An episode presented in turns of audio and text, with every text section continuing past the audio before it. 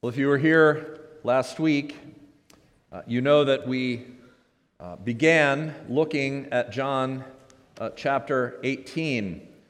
And uh, John chapter 18 uh, discusses Jesus' arrest, the betrayal and his arrest.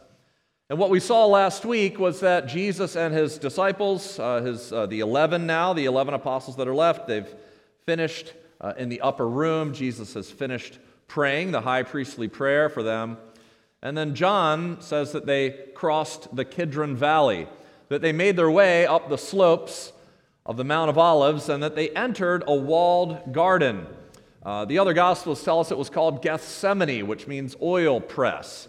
It was a garden probably owned by a wealthy supporter who lent that garden to Jesus and his apostles uh, for times of refreshment and, and rest, and probably uh, recalling and teaching and what went on that day, uh, times for prayer. And Jesus, knowing that Judas would know that he was going there, headed there. And as I pointed out last week, Jesus was going there not to escape, as we may have seen uh, if we were looking at this with the naked eye, but, but actually to embrace uh, the arrest and the trial and the crucifixion. For that was what he came here to do. Well, uh, today's text continues the, the drama of that night. Our text this morning is John chapter 18, beginning at verse 12. We're going to go through verse 27.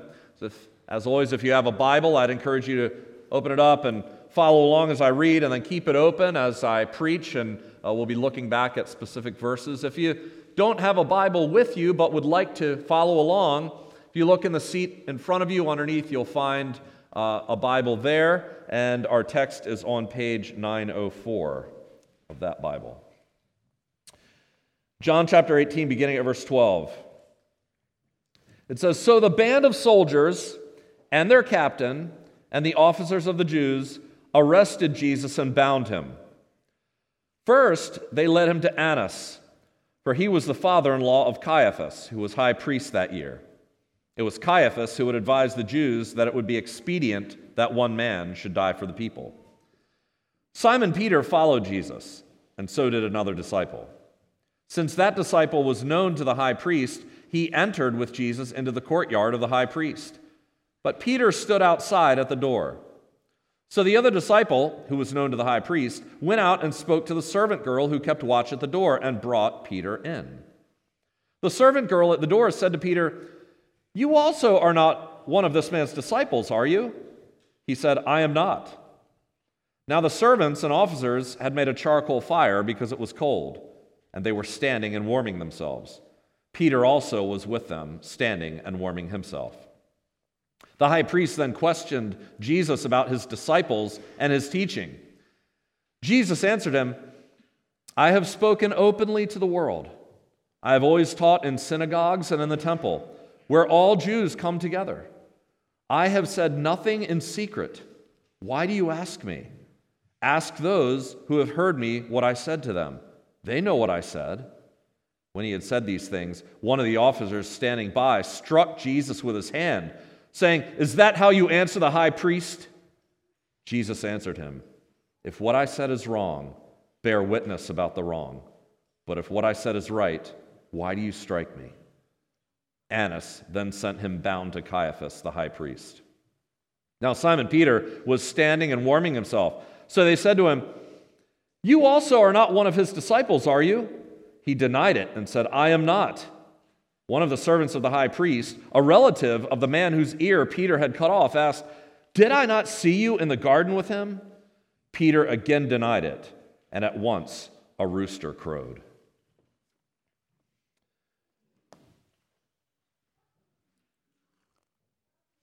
Verse 12 reminds us of who this group is.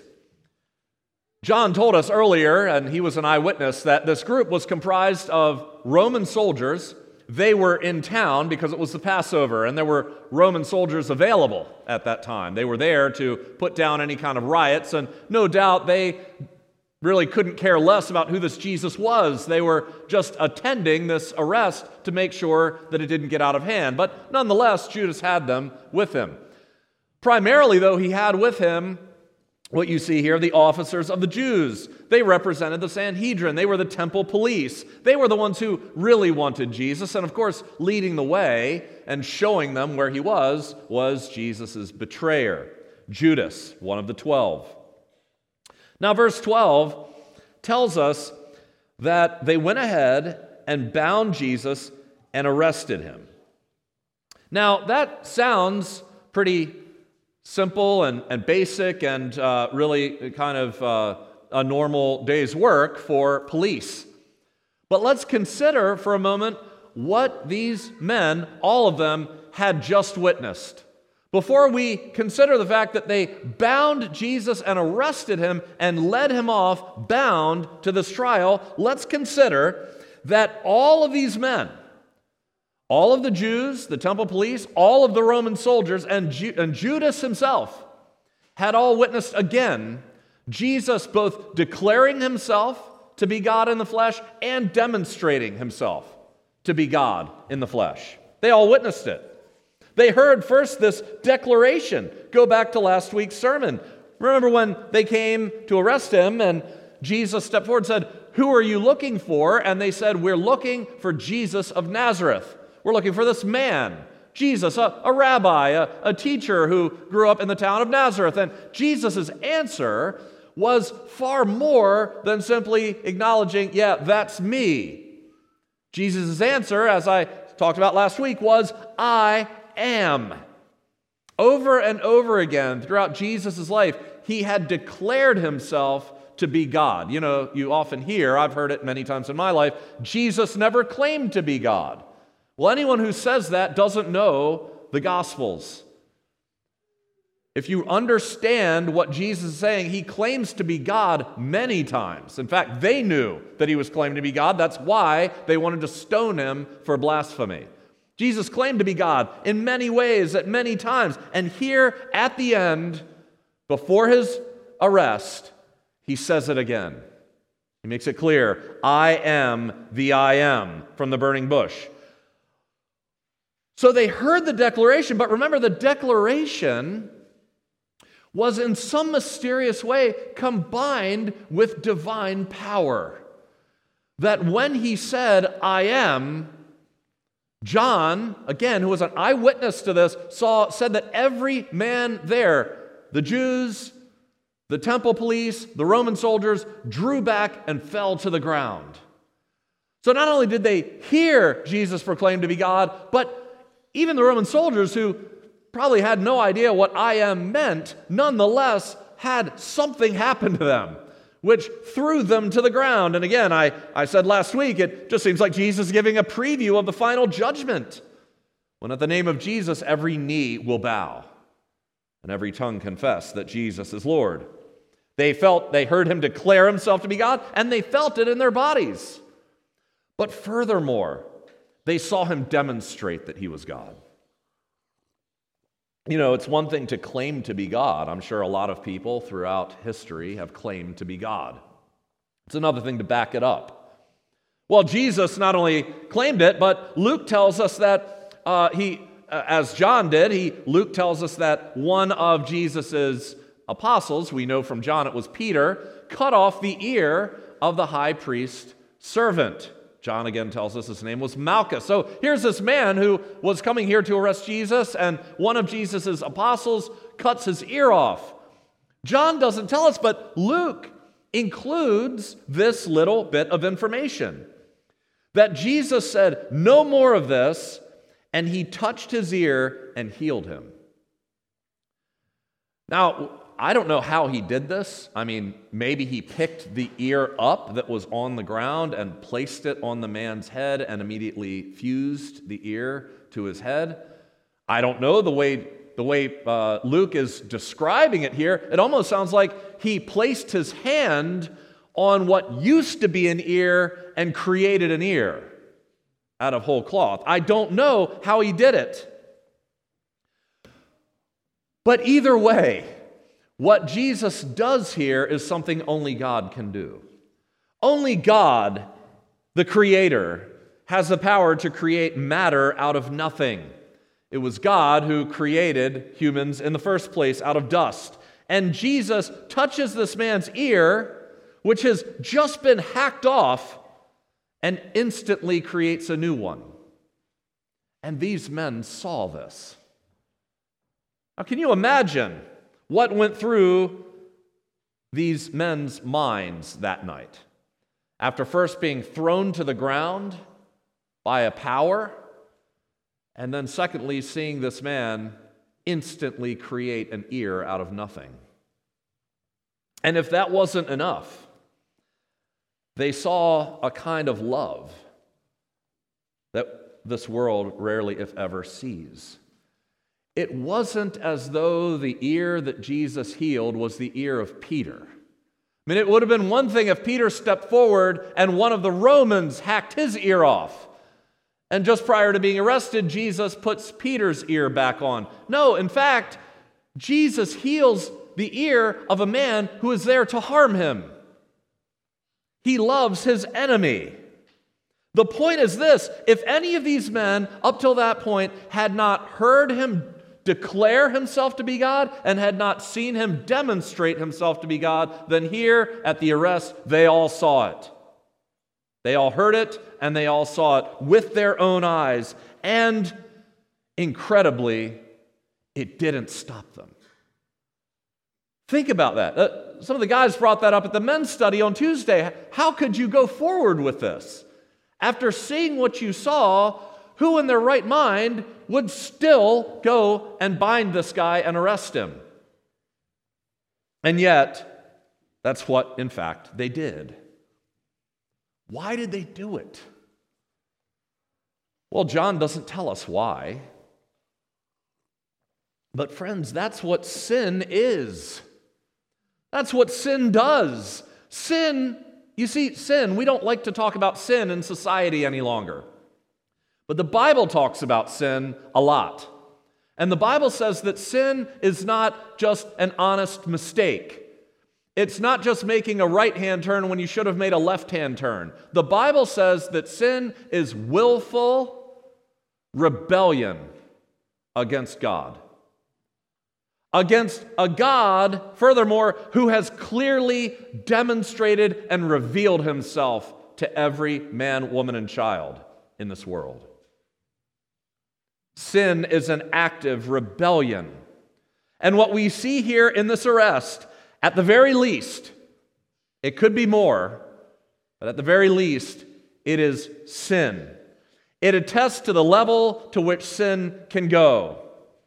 Jeremiah 17 9, the heart is deceitful above all things and desperately wicked. Who can understand it? Well, John doesn't tell us this. He moves on to the trial. But Matthew and Mark tell us that when what Jesus did didn't stop the arrest, when these soldiers and these men with torches and clubs came forward and bound Jesus and hauled him away, that at that instant, all of his apostles fled the scene, that they scattered. And Jesus was left to face this angry mob alone. What is the loneliest that you have ever felt in your life? Some of you probably instantly know. There, there is a time in your life when, when it's very acute to you that, that you felt the loneliest you've ever felt. I wonder if anyone has ever felt more alone than Jesus felt at that moment. Jesus had poured himself into these men for three years. And in his time of greatest need, all of his friends fled. And everywhere he looked, he saw nothing but anger and hatred and people who wanted to do him harm. Surrounded by his enemies, Psalm 69 says, I looked for pity, but there was none. I looked for comforters, but I found none. That was Jesus. And they bound him and let him off. Now, all the gospel accounts tell us that Jesus was taken to Caiaphas. And John tells us that as well. He, he says uh, that it was Caiaphas who had advised the Jews that it would be expedient that one man should die. That's in verse 14. And, and he also says that later he was taken further to Caiaphas. But John specifies here something that the other gospel accounts don't specify. He, he specifies that Jesus was first taken to Annas. First taken to Annas. Now, why?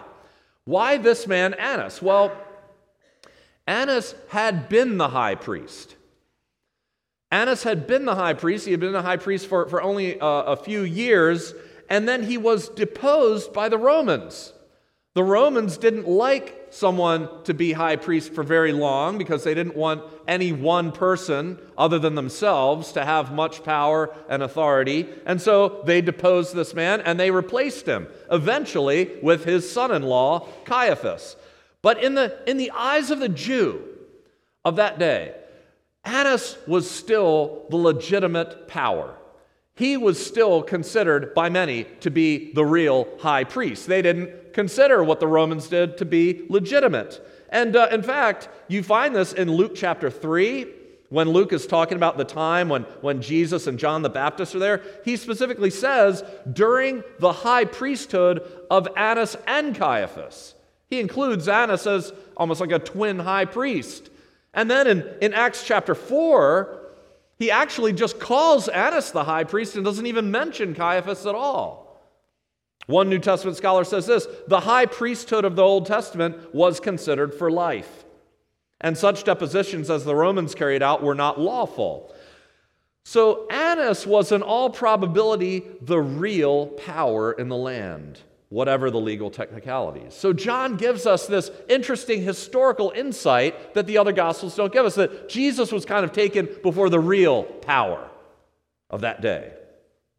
Now, verse 14 is interesting because when he mentions Caiaphas, he actually refers us back to an earlier chapter in the Gospel of John, to John chapter 11. He says, Now remember, reader, it was Caiaphas who had advised the Jews that it would be expedient that one man should die for the people. When you go back and you look at John chapter 11, what you realize is that Jesus has just done his seventh and greatest sign. You remember the first half of the Gospel of John, we call the book of signs. It's where Jesus uh, does sign after sign after sign, these signs pointing to the truth of him being God, being the Son of God, being the Messiah. And in John chapter 11, Jesus has just raised Lazarus, a man who has been in the tomb for four days, from the dead. And then what we find in John chapter 11 is that uh, there are some people there who witness this raising from the dead. Some of them believe in Jesus and go to him as Lord, and some of them reject him still, and they run straight to the Jewish authorities and tell them what has happened. And what we find then in John chapter 11 is that, is that this, this council comes together. The Jewish Supreme Court, the Sanhedrin, and the chief priests and the Pharisees, they gather together. And John says that as, they, as they're gathering with this council, they're saying to themselves, What are we to do? What are we to do? Now, if you didn't have any history with these guys, if you hadn't read what had been going on and the conflict that Jesus had been having with these, you and even if you have been reading that, you may think that as they're gathering together and they're saying, What are we to do? that what they're saying is, This man has just raised a man from the dead. Maybe we ought to reconsider how we first considered him. Maybe we ought to fall at his feet and call him Lord. Maybe he is the Messiah. Eh, that could be what they're saying. What are we to do? When in fact, when you look at the grammar here, the real question that they're asking is, what have we really been doing? The real question they're saying is, what have we really been accomplishing? You see, they, they had been trying since, since day one to, to debate Jesus and to belittle him and to entrap him and to question him and, and all these ways to, to stop him, to somehow get him to stop what he's doing. They've even tried arresting him and he's, he's gotten out of their clutches time and again. None of it had worked. Jesus was still healing people, still casting out demons, and even then, with Lazarus, raising the dead. And so they are questioning their effectiveness of the tactics to get rid of him. That's what they were doing. Now let that sink in for a moment. This meeting was due to the fact that Jesus had just raised someone from the dead. And rather than rethink their original assessment of him, rather than repent and fall at his feet and worship him, instead they berate themselves for not having done a good enough job to stop him yet. They all recognized his power. That's what they were saying. We can't let this man go on and do these things. They recognized his power, but it didn't stop them. Why? Well, friends, that's what sin is. See, sin is rebellion. It's willful rebellion against a God who has clearly demonstrated himself. And just as happened with the temple police and the Roman soldiers who witnessed what they saw and went forward with the arrest, so has hap- happened with the Sanhedrin and the chief priests and the Pharisees. They go forward with plans to kill him. The sin ran so deeply that they vehemently denied Jesus even in the face of overwhelming evidence. I, I quoted Hugh Martin last week. I'll quote him again. He says something interesting. He says, Why then do they not consider whether Jesus is the Christ? Again, they're considering their tactics. Why aren't they considering whether he is the Christ? He says something interesting here. He says, Alas, the terrible truth must come out that they fear he is. They fear being confronted with a sufficient proof that he whom they hate is the Messiah. What an interesting thought. Is that you this morning? As you sit here this morning, what about you? Have you rejected Jesus not because you have found the evidence for Jesus lacking, but because you can't bear the thought that he just might be exactly who he claimed to be? Are you afraid of what it might mean for you? Are you afraid of what it might mean for your life? If in fact Jesus is who you presume he very well might be if you look into it further, are you afraid that your life might just get harder if you fall down at his feet and call him Lord? Are you afraid that you might gain new enemies, that this world and this world's powers might turn against you? The Sanhedrin were concerned about that. Why were they so concerned to put Jesus down? It's because they said, if we let this man go on, we will lose our power and our prestige with the Romans. They were willing to throw aside all evidence to the contrary and kill the Messiah so that they didn't lose some worldly favor with the Roman Empire. Well, you know, you're right. Jesus says that if you embrace him as Lord, you will lose a lot. He says you will lose the love of this world. He says you will lose the respect of this world. He says that you will lose the love of friends and family members. But he promises that what you will gain is your soul. He asks you, and I ask you this morning, what does it profit a man if he gains the whole world and yet loses his soul? You see, just when you think that their sin can't get any worse, as this council is saying, What have we been accomplishing? And they're pulling their hair out, the high priest of all people, Caiaphas, the high priest steps in, he speaks up, and he says, You know nothing at all. And you could probably hear a pin drop. Caiaphas says, What have you been accomplishing? Nothing.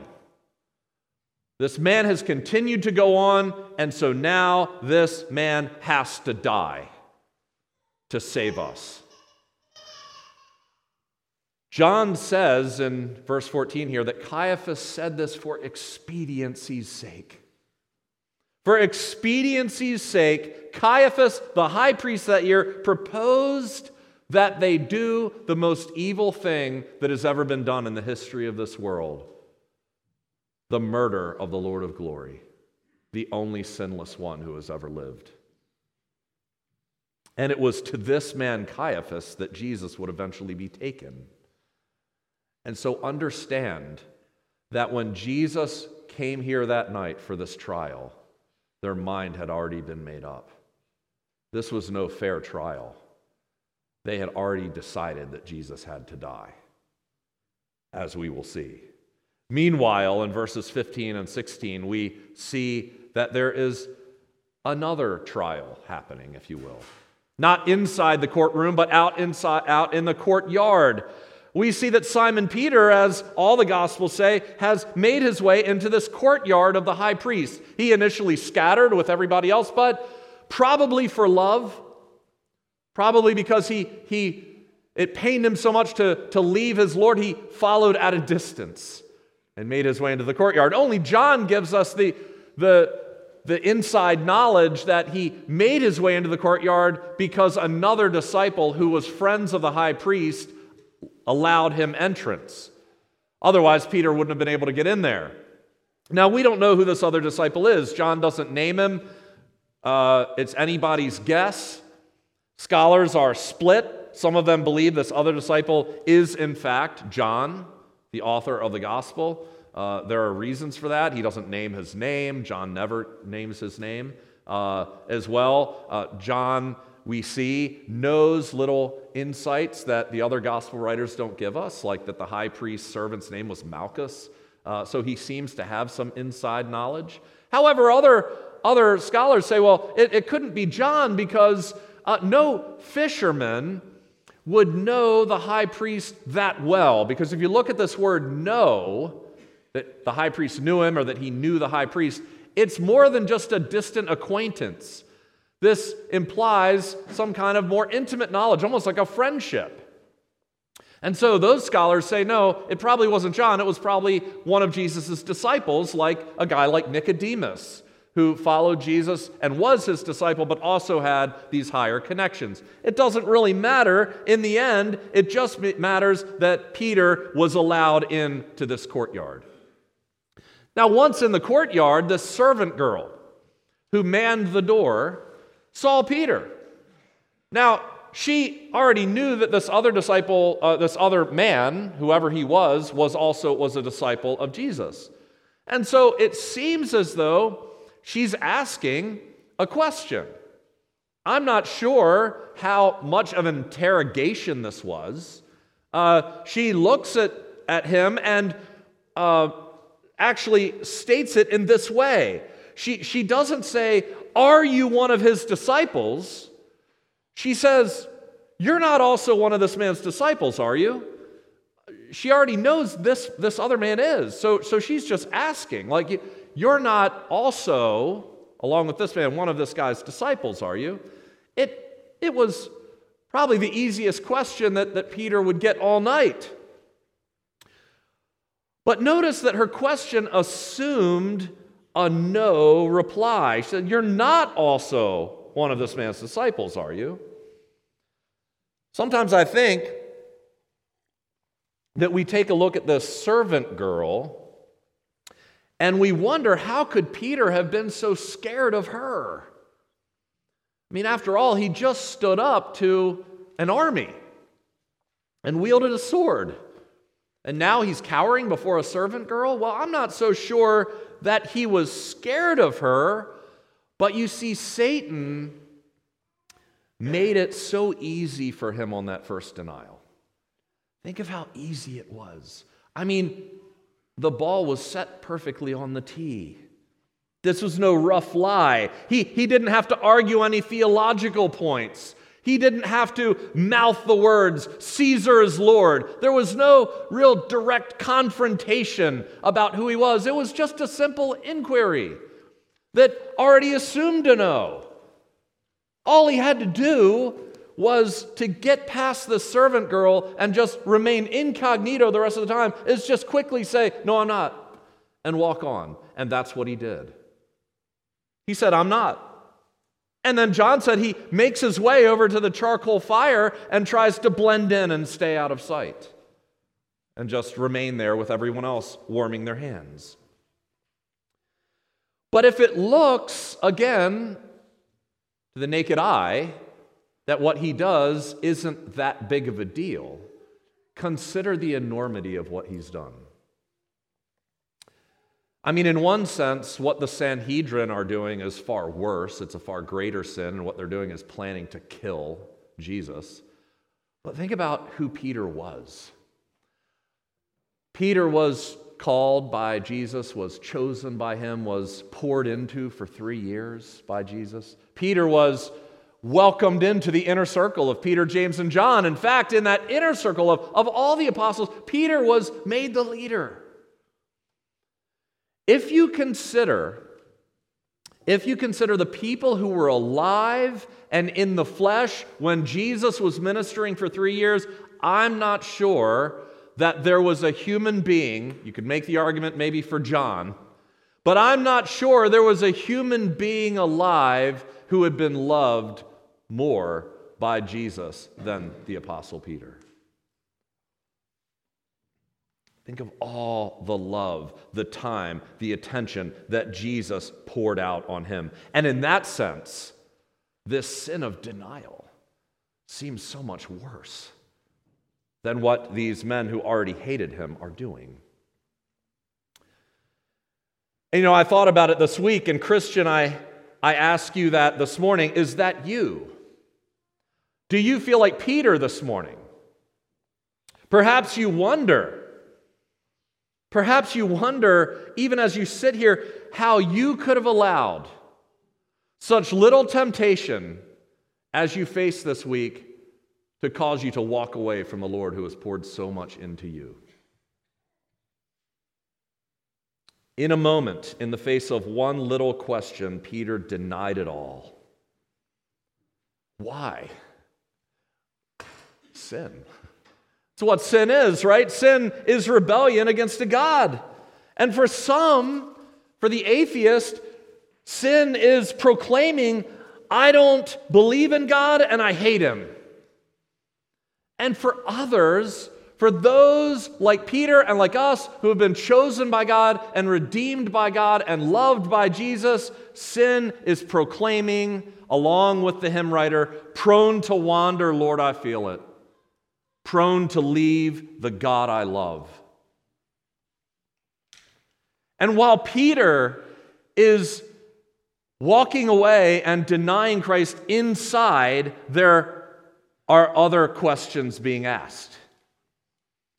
Now, when we look at verses 19 and 20, we see these questions going on with Jesus, and we have to understand that this trial was completely illegal. There was nothing uh, righteous or legal about this trial. Everything that went on that night was totally against the rules of the day. Trials were not supposed to happen at night. That's exactly when this is happening. The, the prosecuting evidence was supposed to be presented by witnesses. In fact, the, the, the, the person who was being uh, you know, prosecuted or, or being brought forward, the accused, he, he was not supposed to be made to incriminate himself at all. He was presumed innocent until proven guilty by evidence. It was not the responsibility of the accused to, to somehow prove or proclaim his own innocence. In fact, witnesses were supposed to be interrogated, not the defendant. And witnesses for the defendant were supposed to be brought forward first before witnesses against him. None of these things happened. Furthermore, the, the person on trial was never supposed to be touched physically at all. We'll see that gets broken in a few minutes. Every one of those rules was broken in this travesty of justice. And so Jesus is now all alone. And we see here in, in verses 19 to 20 that, that he's questioned primarily about two things. He's questioned about his disciples, and he's questioned about his teaching. First, it seems Annas wants to know who his disciples are. He wants Jesus to name names. Who are your followers? Presumably, so that eventually they all can be rounded up as well and brought to justice. Notice that Jesus doesn't even address that first issue. He doesn't say anything. How interesting. How amazing that even after being abandoned by all of them, even after being having one of his closest 12 turn him over to the authorities, even after having his closest denying him three times, even after all of that, Jesus still protects his sheep. Even to the end, he is the good shepherd. He loves them to the end. He doesn't even say anything about that. As for his teaching, notice what Jesus does. He doesn't repeat his teaching. They're asking him about his teaching. He doesn't say, Well, here's everything that I've said. Essentially, he remains silent on that point. And what he reminds them is that his teaching was never in secret. It was always out in the open. He basically says, Lots of people know what I taught. Go ask them. It seems that in his own way, he's doing two things. First of all, he is, in his own way, reminding them of the legalities of what they should be doing. It's almost like he's trying to keep them from sinning. Guys, you shouldn't be asking me this. You should be asking others what I taught and interrogating them. But deeper than that, He's fulfilling prophecy. Isaiah 53 said, He was oppressed and he was afflicted, and yet he opened not his mouth. Like a lamb that is led to the slaughter, and like a sheep that before it shears is silent, so he opened not his mouth. One New Testament scholar says this From our standpoint, we might perhaps be inclined to regard Jesus' answer as uncooperative. It's not. Jesus is not refraining from any attempt to help the high priest or to let him know what he stood for. He is making the point that the high priest is not proceeding in the correct legal form. It was his duty to produce witnesses. Jesus is saying, if it's your duty to produce witnesses, that shouldn't be difficult at all. All you need to do is step outside and ask pretty much anyone out there, and they can tell you what I've taught. Why are you asking me? As if the questioning of Jesus wasn't demeaning enough, John tells us that it got worse. When he said these things, one of the officers standing by struck Jesus with his hand, saying, Is that how you answer the high priest? The restraint that Jesus shows here to me is remarkable. As I mentioned last week, the man who strikes him with his hand is at that moment being sustained by the Lord Jesus Christ. That man is given his life and his every breath by the Lord Jesus. And he reaches out and, probably with the back of his hand, possibly even with a club, smacks Jesus in the face. To have someone that you have made and that you are lovingly and graciously sustaining have hit you in the face disrespectfully and have you not retaliate when you have all the power of God at your fingertips. It's, it's almost inconceivable. And yet Jesus stood there and took it. The irony that this man, while trying to defend the honor of Caiaphas the high priest, would smack the high priest the Lord God in the face. The irony. And notice Jesus' answer. His answer, as one scholar says, is filled with self control and dignity. He says, If what I said is wrong, bear witness about the wrong. If I'm wrong, prove it. But if what I said is right, why do you strike me? They have no answer for him. How many times when Jesus was in a verbal battle with these guys did he trap them? Did he give them a question for which they had no answer? And he does it one final time. They have no answer for him. They know what they're doing is illegal. He's proven that what they're doing is illegal. He's showing that what he has said and done is true. And yet, in their deep sin, rather than repent of their wrongdoing, rather than fall at his feet and call him Lord, they take him bound further to Caiaphas and later to Pontius Pilate for the death sentence that they have already predetermined is going to happen. And John returns us at the end to the courtroom scene happening outside. Do you see how John, of all the Gospels, has presented uh, these denials of Peter? He continues to go back and forth, showing us the contrast of what was going on inside the courtyard or courtroom and what was going on inside the courtyard. Peter has already denied Jesus once, he's already lied. And now he's standing by the fire and trying to stay as incognito as possible. And then notice someone else asks him the exact same question that the servant girl at the door asks, even phrased the same way. Somebody else comes up to him and says, Hey, wait a second. Uh, you're not also one of his disciples, are you? He denied it and said, I am not. Now, how horrible do you think Peter felt after that first denial? I think it crushed him inside. I think even walking away from that servant girl and denying the one that he loved, the one who had come there for, crushed him. Peter had sworn earlier that he would defend Jesus to the death. And so when he so casually replied, I am not, to a servant girl, I would imagine he felt terrible. Why does he do it then again? The same question. If he felt so bad the first time, why double down? Well, have you ever noticed, Christian, how the same sin often becomes easier and easier to commit once you've given in the first time? Once you've given in the first time. Have you ever noticed that that sin left unchecked? That sin that you keep going back to not only becomes easier, but also grows more deviant in nature. Think about how sin manifests itself. The, the Christian man who ends up in a long affair probably didn't begin there.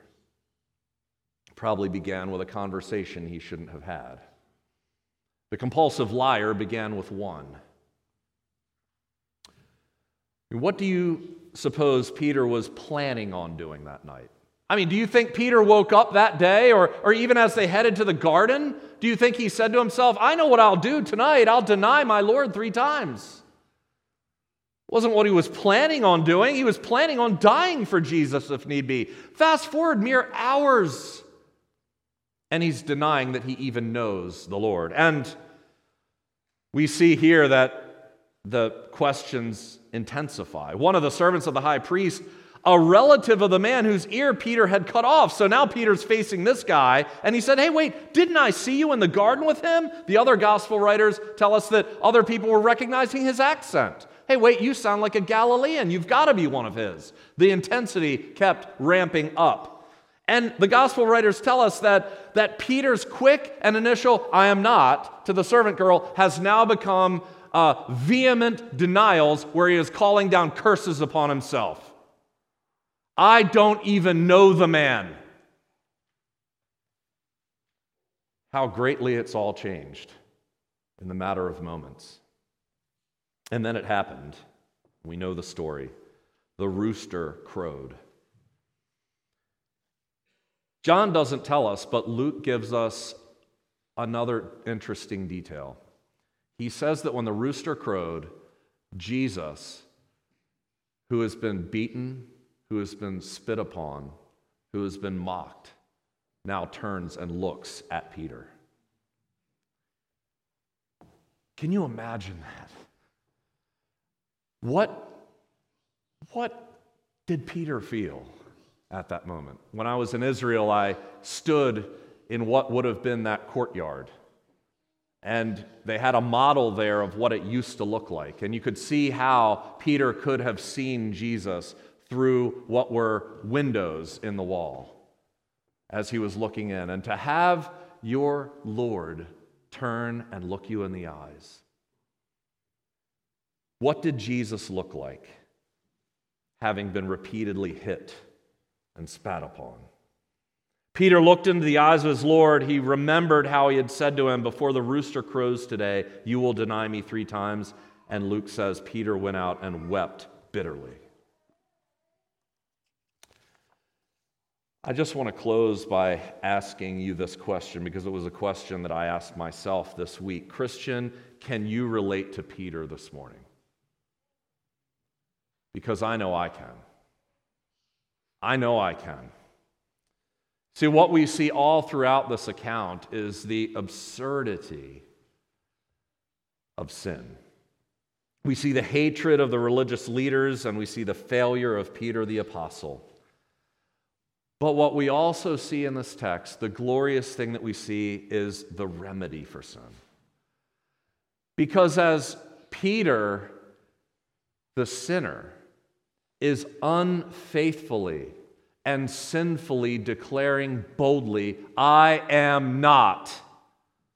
The gospel writers tell us that inside there was a faithful Savior who loved Peter to the end. And Mark tells us, John doesn't tell us, but Mark says the high priest stood up in the midst after Jesus had been silent and he said, Have you no answer to make? What is it that these men testify against you? Jesus remained silent. And the high priest pointedly asked him, Are you the Christ, the Son of the Blessed? And rather than saying, I am not, Jesus said, I am. In the face of what he was going to go, knowing where this would lead him, he boldly said, I am. And furthermore, you will see the Son of Man seated at the right hand of power and coming with the clouds of heaven. And at that answer, the high priest tore his garments and said, What further witnesses do we need? You have heard his blasphemy. What is your decision? And they all condemned him as deserving death. The man outside in the courtyard avoided death that night by failing. The man inside the courtroom led himself to death by being faithful for the man outside.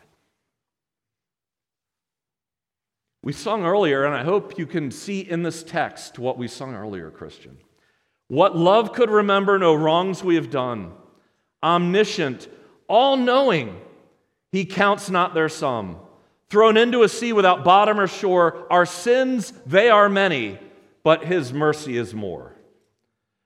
What patience would wait as we constantly roam?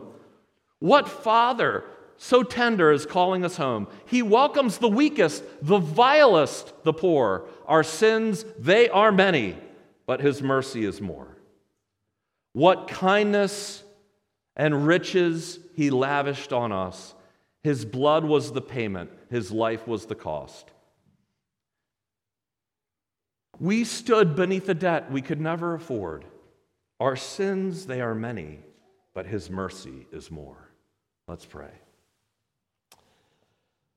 Father, thank you for reminding us of the faithfulness of our Lord.